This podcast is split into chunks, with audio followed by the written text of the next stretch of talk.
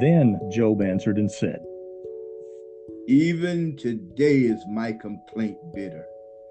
My stroke is heavier than my groaning. Oh, that I might know where I might find him, that I might come even to his seat.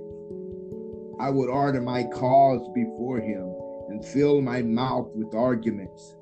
I would know the words which he would answer me and understand what he would say unto me. Will he plead against me with his great power? No, but he would put strength in me. There the righteous might dispute with him.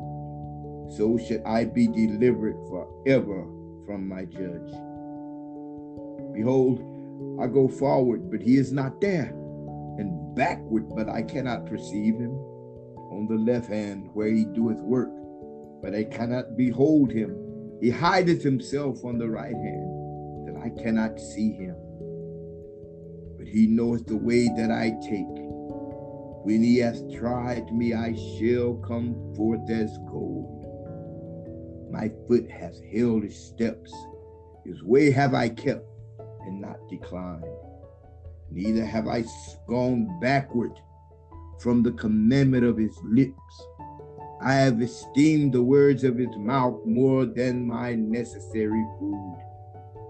Behold, he is in one mind, and who can turn him? And what his soul desireth, even that he doeth.